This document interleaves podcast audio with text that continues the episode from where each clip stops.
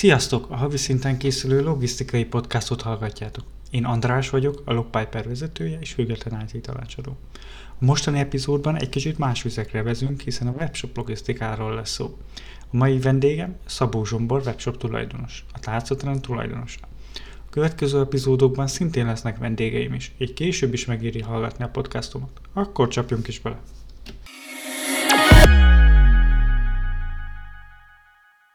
Az internet már nem másodrangú szereplőként működik közre a megjelenés és a kommunikációs csatornák között, hanem kiemelkedő vezető pozíciója van, mind a vállalati életben, mind pedig magánéletben is, már úgy átszőtte a folyamatainkat, hogy ez már megkerülhetetlen ebből a szempontból. Hogyha a vállalat már nem látható az interneten, akkor már lényegében az a vállalat nem is létezik az emberek számára, már nem elérhető, már nem tudják megnézni, hogy mikor van nyitva, nem tudnak terméket rendelni, onnantól kezdve az a vállalat lehúzhatja róla. És van egy árnyoldala is ennek a dolognak, ugye attól függetlenül, hogy egy vállalat megjelenik az interneten, a világhálón, attól függetlenül még nem biztos, hogy az a vállalat üzletileg sikeres ez hiszen a vállalatnak kell rendelkezni egy olyan belső stratégiával, egy szervezeti stratégiával, aminek része az az internetes infokommunikációs stratégia, ahol ugyan adjuk el magunkat az interneten,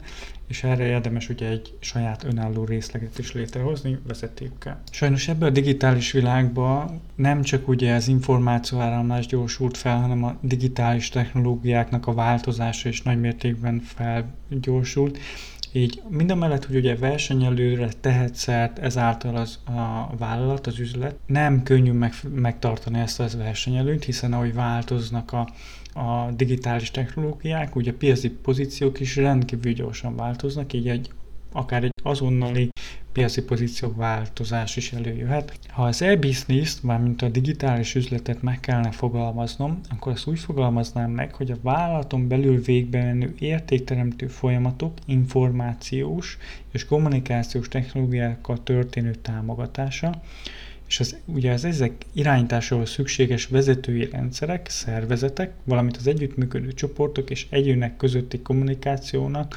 monitorozása, irányítását foglalhatjuk ebbe a definícióba. Ugye ennek a definíciónak a része maga az elektronikus kereskedelem, amiről ugye ebben a podcastban is egy kicsit részletesebben eh, fogunk látni, illetve az interjú alanyom is az e-kereskedelembe vesz részt, eh, ahol lényegében egy termékeket, szolgáltatásokat, akár fizetési eszközöket árulunk számítógépes hálózaton, vagy más elektronikus csatornán keresztül, így a kereskedelmi vagy a kereskedési nézőpontból az e-kereskedelem termékek, szolgáltatások és információk beszerzése az interneten vagy egyéb online szolgáltatásokon keresztül.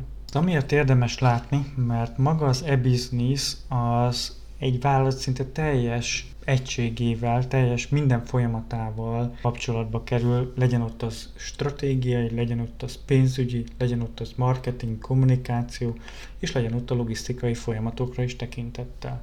Illetve a mostani pandémiámás helyzetben ugye elvárás már az, hogy az adott vállalatoknak rendelkezniük kell valamilyen webáruházzal, webshoppal, ahol én mint fogyasztó meg tudom vásárolni az adott terméket, és a logisztikai vállalat meg majd kiszállítja nekem. És egy kicsit jobban átgondoljuk, hogy milyen szereplők is szerepelhetnek a e-businessben. Ezen a területen is szintén ugyanúgy, mint egy, ugye, egy rendes fizikai bolt hálózatnál szintén általában három szereplős a dolog. Mindig van ugye maga az üzlet, ő vállalkozik arra, hogy valamilyen terméket vagy szolgáltatást árul. Vannak ugye fogyasztók, és van, van egy harmadik rész, akiről nem sokan beszélnek, ugye ez a maga az államigazgatás. Ez a hármasság a e-businessnél is megtalálható, ugye csak itt névből adódóan, hogy e-üzlet, e-fogyasztó és e-államigazgatásnak hívjuk őket, de maga az üzlet ugye ezek a webshopok, piaszterek, ahol ugye a termékeket, szolgáltatásokat kínálják az adott fogyasztóknak. Az államigazgatás pedig szintén ugyanúgy, e, már ugye bevezetésre került mondjuk az online számlarendszer, ahol lényegében minden számla bevezetésre kerül. És ennek a hármassal lesz ugye a digitális társadalom, ennek a hármasnak a három halmaznak a metszetén lesz a digitális társadalom, ahol lényegében mindent már online végzünk.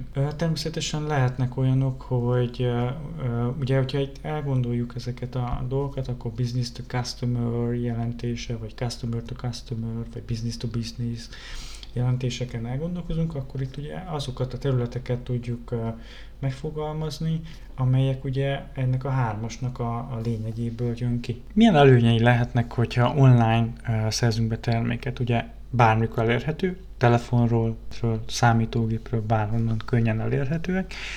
Nagyon egyszerű ugye az áraknak az összehasonlítása, ugye már vannak ilyen árukereső például, ahol lényegében összehasonlít a több webshopnak az árait, így nagyon könnyű megtalálni azokat a, a árréseket, a, amire ugye szükségem lenne. Kényelmes, fotelből is meg lehet rendelni. Általában ugye olcsóban is lehet vásárolni online, mert nincsenek meg azok a plusz addicionális költségek, mint mondjuk egy fizikai bolt esetében. Nem kell üzletről üzletre járni, hogy megkeressük ugye, hogy hol a legolcsóbb, hol található a legjobb minőségű termék, nincs sorbanállás, nincs tömeg, ez pandémiás helyzetben ez kiváló, nem kell cipekedni, és nem kell az üzletbe elmenni és, és kiválasztani terméket. Kérdés az, hogy ugye egy sikeres váru, webáruháznak milyen ismérvei lehetnek. Ugye egyszerűen kell, hogy navigálhatóak legyenek a termékek, illetve egyszerűen lehessen elérni magát a, a szolgáltatás vagy a kínált terméket. Az adott termékről a lehető legpontosabb és megfelelő mennyiségű információ legyen elérhető. Nagyon fontos ugye az, hogy tájékoztassuk a szálltás várható költségéről, ugye itt lehessen akár több szállítótól is szálltási módot is választani. Érdemes, hogy ugye nagyon fontos, hogy legyen bevőszolgálat a webshopnak, küldjenek ugye valami visszaigazoló e-maileket, legyen meg a kellő kommunikáció megrendelés állapotáról, hiszen kereskedőkről beszélünk itt is, emiatt a piaci szereplőket és maga az árucserét, az árucserének a hálózatát, az minden esetben az ellátási lánc fogja át. Hiszen itt is ugyanúgy szerepel egy gyártóvállalat, egy, szerepel egy beszállító, szerepel ugye egy értékesítési vállalat, és szerepel egy fogyasztó is. Kicsit belegondolunk, az elektronikus kereskedelem egy kicsit speciálisabb logisztikai folyamatokat képvisel, mint, mint ugye maga egy üzleti folyamat. Mert tegyük fel, hogy mondjuk a korábban, amikor ugye egy boltba elmentünk, és egy boltba vettük meg a terméket, akkor ott lényegében levettük a polcról, beleraktuk, kifizettük, és hazavittük, vagyis a szállítás az nálunk volt. Tehát a logisztikai része, amikor elszállítják a vevőt, a csomagolás, berakjuk ugye a kosárba, berakjuk a kis kosárkánkba, és akkor ugye azt, azt hazaszállítjuk. Az e-kereskedelemnek ezeket a feladatokat saját magának kell megoldania, vagyis egy logisztikai ellátási láncon kell neki ezeket megoldania. Vagyis maga a csomagolás, a kiválasztása, termék kiválasztása, kiválasztása járműnek, a szállítás megszervezése, a termékek a vevőhöz eljutatása, ez mind-mind olyan feladat, ami a logisztikai feladatok közé sorolható egy elektronikus kereskedő számára. Ezt lényegében úgy is hívhatjuk, hogy az utolsó kilométer problémája, vagyis hogy hogyan jut el a fogyasztóhoz, a végfelhasználóhoz a termék. A másik elég nagy költséget képviselő feladat ugye maga a komissiózás, tehát amikor ugye elmegyünk egy boltba, egy fizikai boltba, akkor ott van egy bevásárló listánk, hogy saját magunk komissiózunk, vagy saját magunk válogatjuk össze, hogy milyen termékeket szeretnénk megvenni, milyen áron. Ez szintén ugye elérhető az árösszehasonlítás a webshopon, viszont maga a komissiózást azt általában logisztikai vállalatok fogják végezni, vagyis amikor elküldöm a rendelésemet, akkor ott a háttérben van valamilyen logisztikai szereplő, aki nekem azokat a rendelési igényem szerint kiszedi a polcból, kigyűjti, összeválogatja, becsomagolja, és átadja a szállítónak, és a szállító ugye el fogja hozni nekem. És ha már itt érintettük a folyamatokat, akkor kicsit gondoljuk végig, hogy hogyan is néz ki elkereskedelemnek a logisztikai folyamata, illetve maga egy olyan termék folyamata. Bemegyünk a webáruházba, kiválasztjuk az adott terméket, akár ugye összehasonlíthatjuk az árakat, ezt a kosárba helyezzük. Ezt hívjuk ugye termékkiválasztásnak mondjuk. Ezeknek a termékeknek mindig van ugye valami azonosító száma, ez lehet egy termékkód, lehet egy webshop azonosító, valamilyen specifikáció, akár meg lehet határozni a háttérben ugye valamilyen szállítási feltételeket, és ugye egymásra rakodható, nem egymásra rakodható, mi lehet mellette rakni. Ezután mindig van egy következő lépés, a fizetés és a szállítási információk megadása.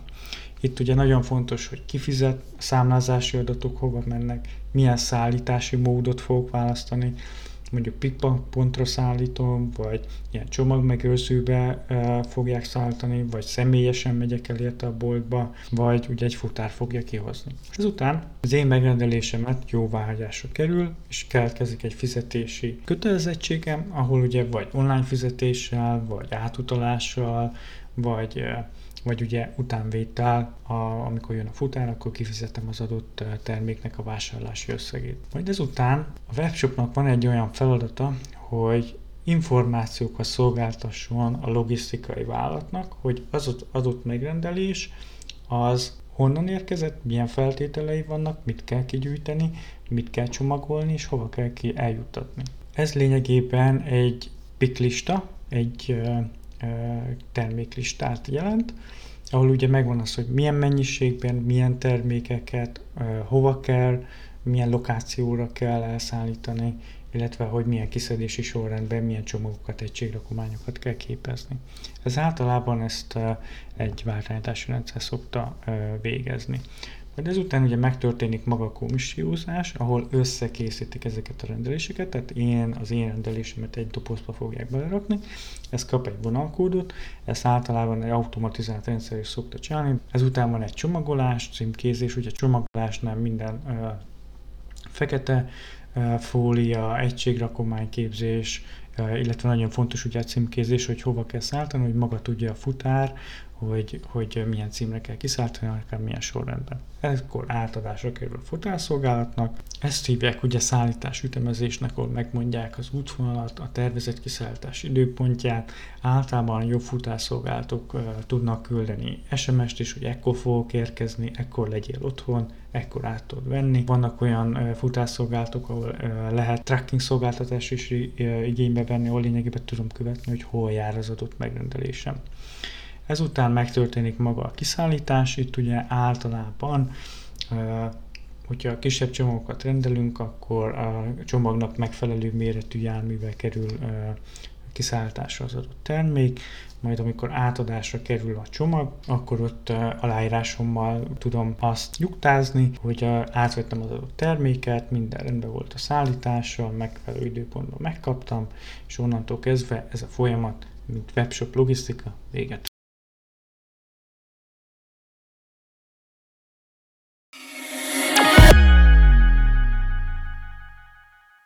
És akkor most szeretném felvezetni a podcastom elején említett interjú alanyomat, Szabó Zsombort, ő a Tárcatrendnek a tulajdonosa. Sziasztok, Szabó Zsombor vagyok. Először is hagyj köszönjem meg Andrásnak, hogy meghívott a podcastjába. Ezt köszönöm. Nagyon szívesen. Üdvözlök mindenkit. Uh, ahogy András mondta, András vagy Andris? Maradjon az Jó. Szóval igen, uh, a tárcetlen tulajdonosa és vezetője vagyok, feleségemmel együtt. Együtt alkottuk meg, és együtt találtuk ki magát a, az épülő brandünket. Maga a webshopunk ez év ötödik havában indult, mondjuk úgy, hogy a, a Covid által átitatott időszak indította bennünk egy olyan indítatást, hogy, hogy valami úton online térre kell helyezkednünk, főként azért, mert minden statisztika azt mutatta, hogy az online kereskedelem ilyen helyzetekben rendkívüli módon megemelkedik, és ez utólag be is bizonyosodott, hogy az országban körülbelül háromszorosára emelkedett az online értékesítések száma. Ez csak úgy zárójelbe hagyom mindenkinek. És februárban kezdtük el, március, bocsánat, 5. hó végén indítottuk el a webshopot, nem kis hajrával ö, zárva a történetet. És miért pont ugye erre a tárcákra esett a, a választásotok, hogy miért pont ez az ötlet jött fel, vagy honnan, honnan kaptátok ezt az ötletet, hogy ezzel a terméktípussal foglalkoztatok? Uh-huh. Első gondolatként hagyja hagyjam itt mindenkinek, hogy uh, amikor az ember bármi ilyesmibe akar belevágni, három-négy hónapból a felét töltse azzal, hogy terméket választ. Tehát, hogyha ha egy olyan uh, termékre építetek fel webshopot, ami alapvetően tegyük fel nem életképes, túl nagy a konkurencia, alacsony az ár és vagy éppen rengeteg körülménnyel jár, akkor az indulás után ott fogjátok hagyni, vagy azt mondjátok, hogy ez így nem életképes. Nekünk több mint egy hónapunkba telt kitalálni, hogy mi legyen a termék.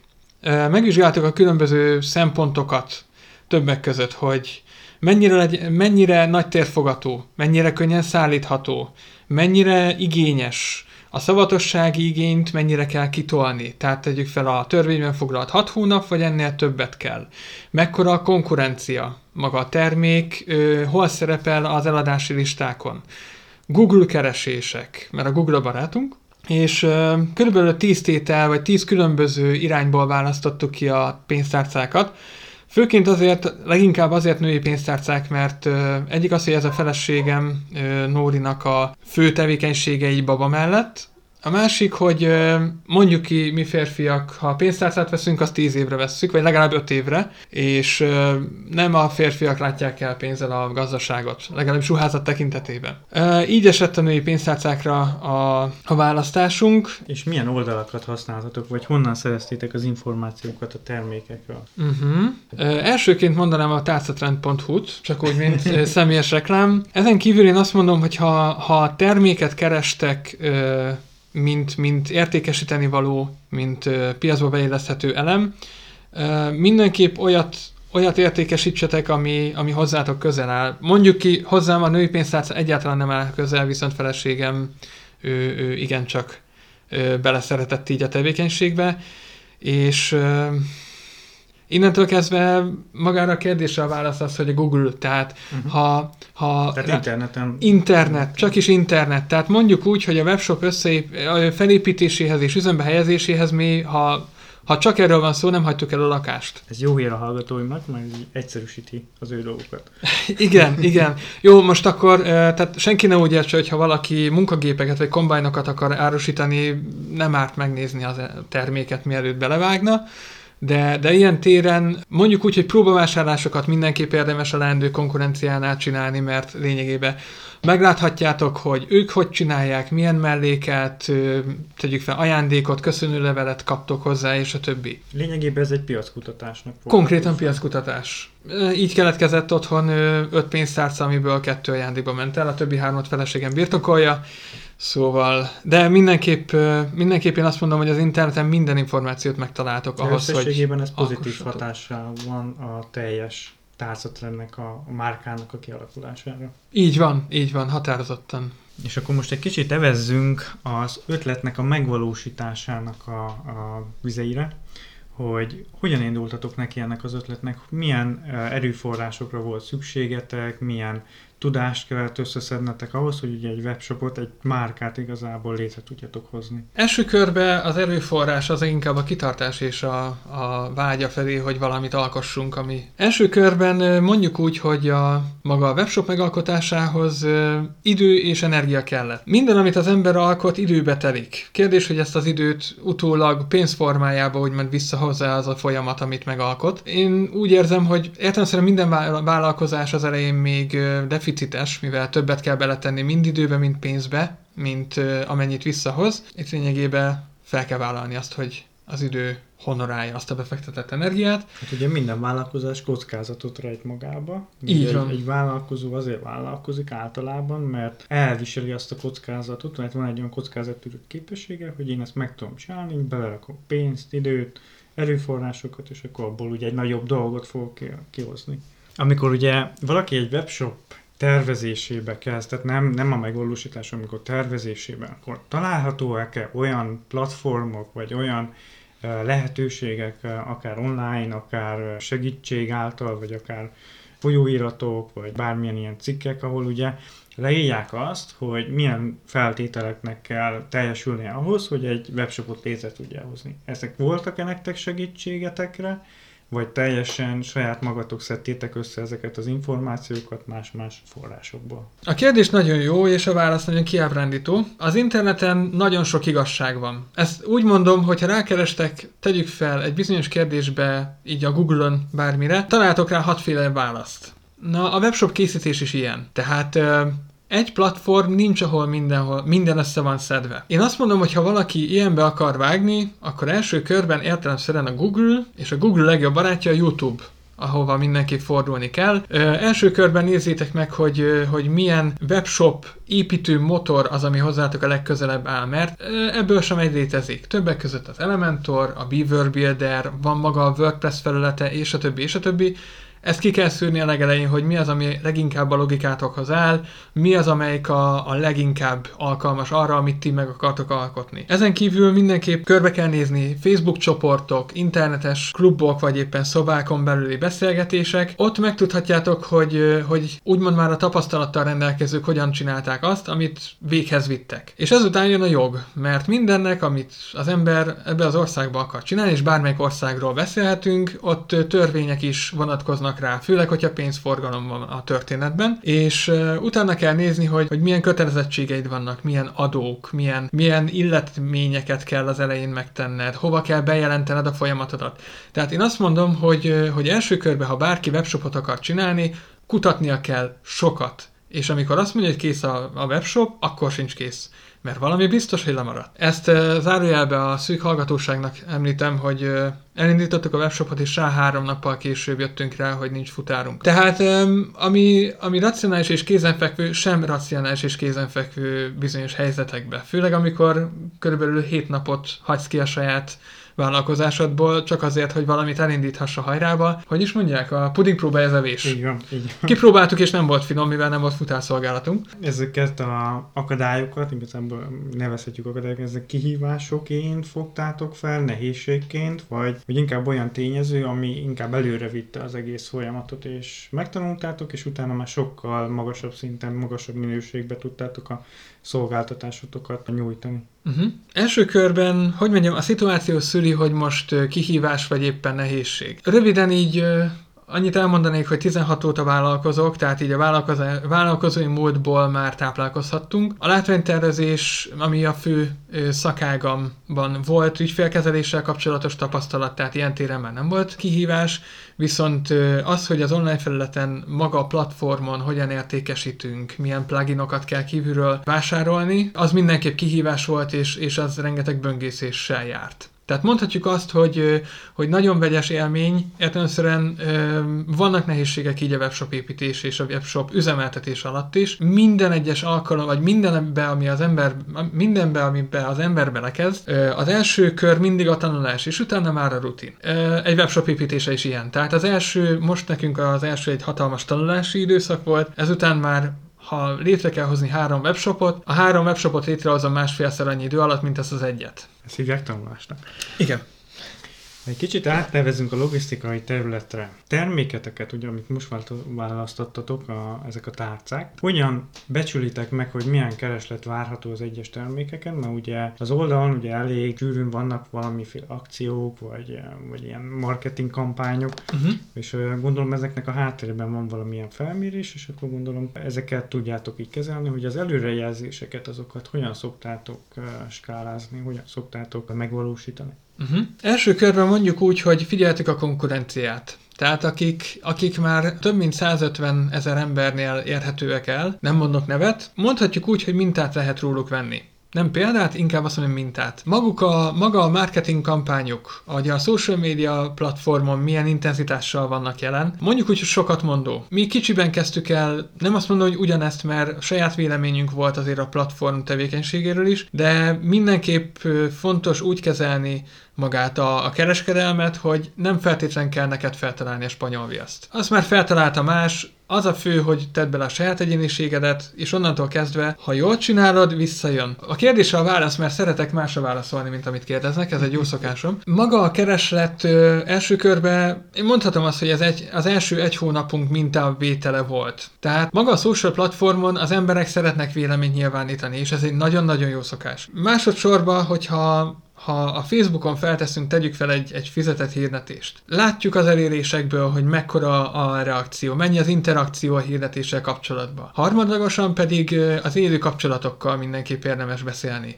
Véleményt kérni, bemutatni a terméket, hogy ő hogy nyitja ki, hogyan használja, mi az elsődleges funkciója, amit ő kedvel, és a többi, és a többi. És ezekből lehet, ez most nagyon komplexül hangzik, de mindegyik mondhatjuk, hogy egy kellemes beszélgetés, vagy egy kellemes időtöltés. Ezekből a konzekvenciát, az a következtetés levonva, én azt mondom, hogy a piacot valamilyen szinten meg lehet ismerni. Viszont ne felejtsük el, hogy mint minden iparág és minden piac ö, ciklikus. Tehát minden webshop a karácsonyt megelőző két hónapban vesz, ö, szerzi be a teljes éves bevételének a mondjuk úgy, hogy 75-80%-át. Tehát ne várja el azt senki, hogy februárban nyitja a webshopját, és majd ő, ő elképesztő eladásokat csinál. Nem lesz ilyen. Ez ugye azért egy fontos kérdés, hogy hogyan is áll a keresletünk az adott termék iránt, mert ezzel tudjuk belőni, hogy milyen készleteket kell nekünk ugye felhalmozni, hogy az adott keresleteket, aminek ugye lehet ciklikus megvalósulása is ugye a piacon, hogy ezeket hogyan tudjuk kielégíteni, hogy ne forduljon elő olyan eset, hogy a kereslet az meg lenne, de nem tudjuk kielégíteni, mert mondjuk a beszállító valami miatt késik, vagy nem volt annyi terméke, vagy másnak adta el az adott terméket, tehát ezek amiatt fontosak ezeket előrejelezni, és amikor megvannak ezek az előrejelzések, akkor a, a raktárkészletet azt ezek szerint fog, fogjátok megvalósítani, vagy fogjátok átszámítani, vagy pedig van egy ilyen berögzült, hogy nektek ennyi készletetek van, és a minden e feletti kereslet ingadozásból jövő keresletet, azt pedig megpróbáljátok adhok jelleggel kielégíteni. Uh-huh. Mondjuk úgy, hogy a kettő keverve. Tehát uh, rendszerint, amikor mi raktárkészletet töltünk föl, akkor megnézzük, hogy jelenleg eddig mi volt a leginkább fogyóeszköz. Értelemszerűen, amit visznek, azt hozni kell. Másodszorban három havonta, ha nincsen Covid, teszem hozzá, három havonta jönnek új termékek külföldről, na már mi ezekből válogatunk és vásárolunk. Maga Magát a mennyiséget a ciklikusság is befolyásolja, viszont nem szabad azt elfelejteni, hogy mondjuk ki, ez nem egy fogyó cikk. Tehát, hogyha tegyük fel, az eddigi visszajelzésekből egy középkorú női vásárlónk körülbelül két évig hord egy pénztárcát. Tehát,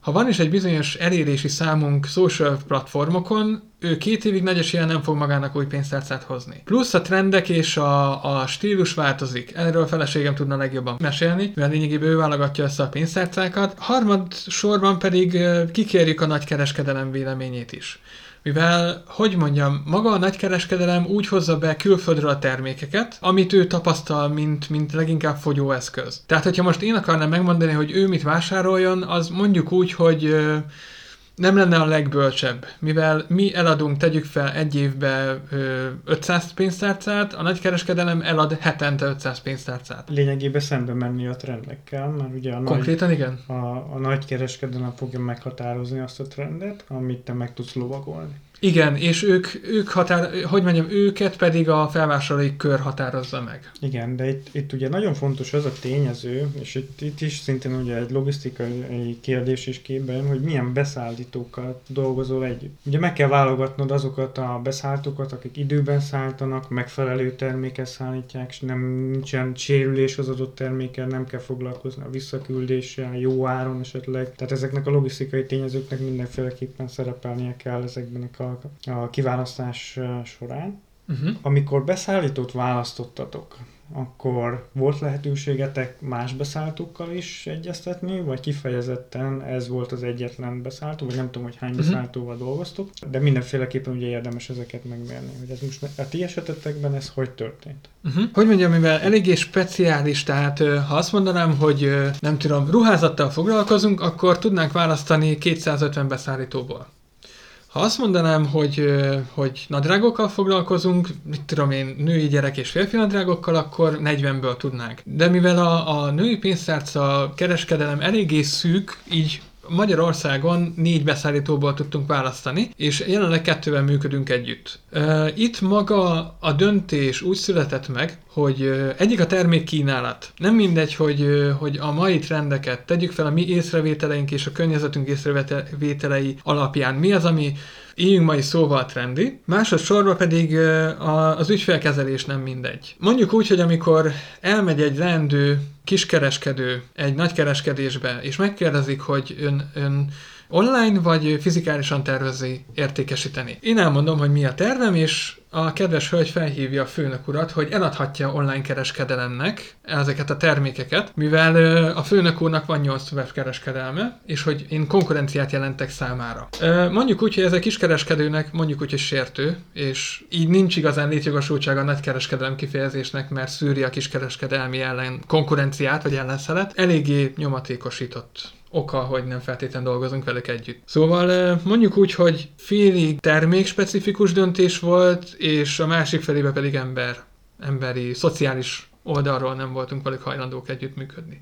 Igen, igen. A beszállítóknál ugye mindenféleképpen fontos az ügyfél szolgálatnak, a, illetve ügyfélkezelésnek, inkább ezt a szót használnám, hogy, hogy az, az mindenféleképpen ugye felétek meg legyen az a tisztelet, ami ugye a kiskereskedőknek jár igazából egy ilyen beszállítói viszony esetében. Mivel belőlünk élnek meg, ha úgy nézzük. Így van, így van. De ugye ez nálatok is ugyanolyan lényeges szempont, hogy ti is lényegében a fogyasztóknak egy, egy beszállítója vagytok, tehát ugye uh-huh. ti terméket adtok el nekik, és a végfelhasználók fogják ezt a terméket használni, és nálatok is fontos, hogy milyen az ügyfélszolgálat, milyen egy ügyfélkezelés, hogyan álltok hozzá, hogyha valami probléma merül fel, hogy Ezeket uh, kezeltek valamilyen rendszerbe, vagy, vagy ezeket lényegében mindig ilyen, ilyen adhok jelgemben nagyon jó visszajelzéseket láthatunk ugye a weboldalon és a Facebookon is. Tehát mindenféleképpen ez, ez pozitív dolog, de hogy mégis ennek a hátterében, ha hallgatóim meglássák azt,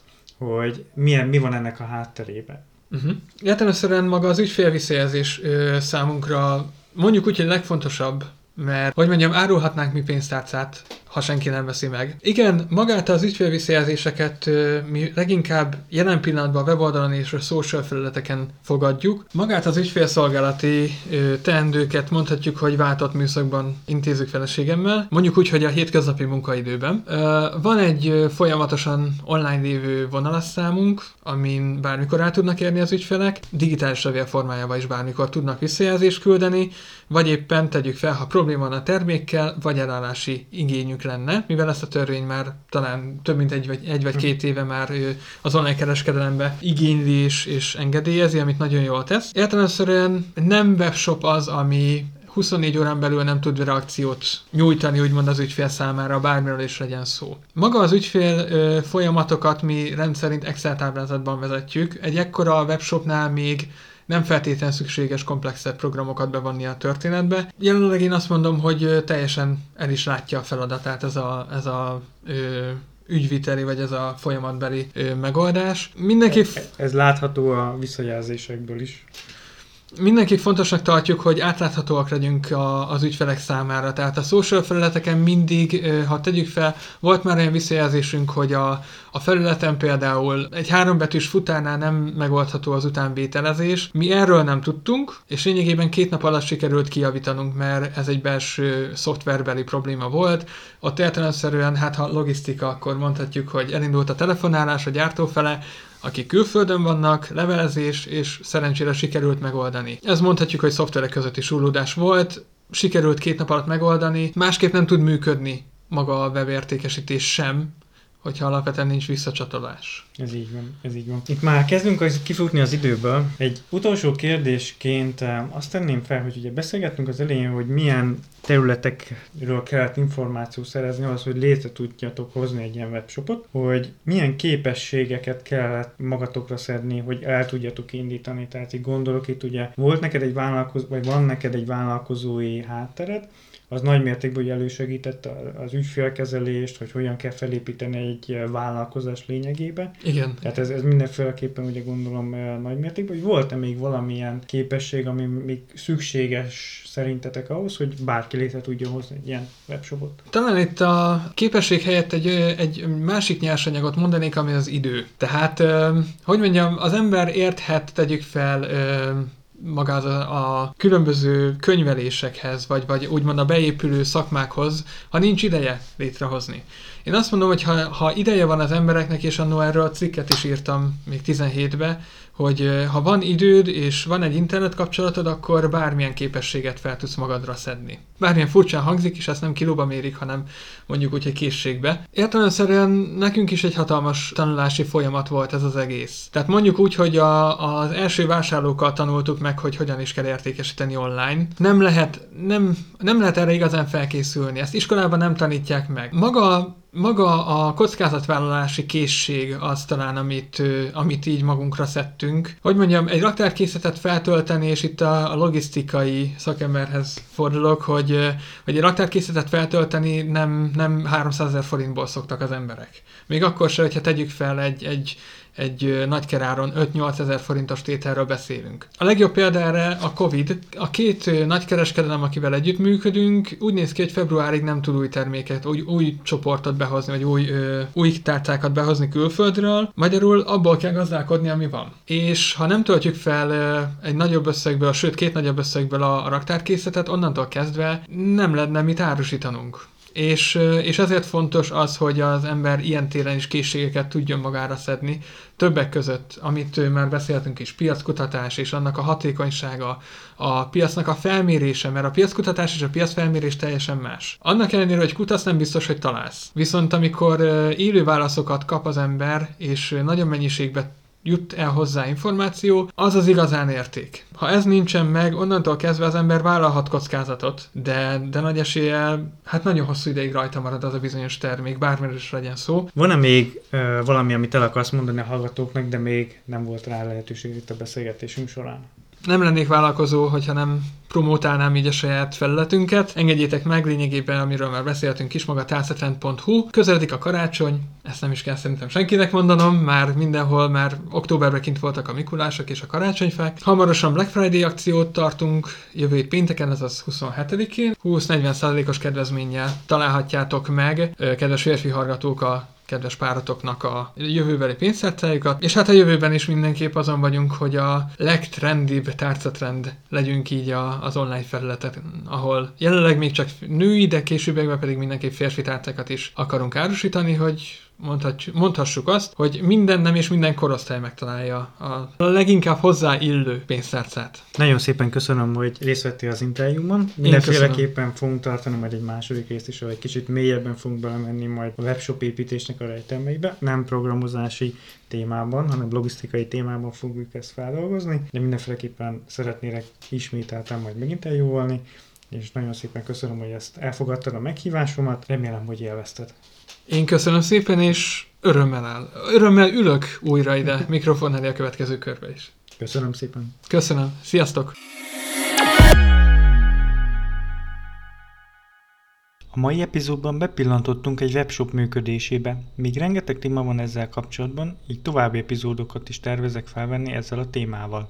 A következő epizódban egy gépkocsi vezetővel fogok beszélgetni, tartsatok akkor is velem. Továbbá elindult az oldalam a logpiper.hu. Keressetek rá és iratkozzatok fel a hírlevelemre is. Köszönöm szépen a figyelmeteket, a következő részben találkozunk. Szevasztok!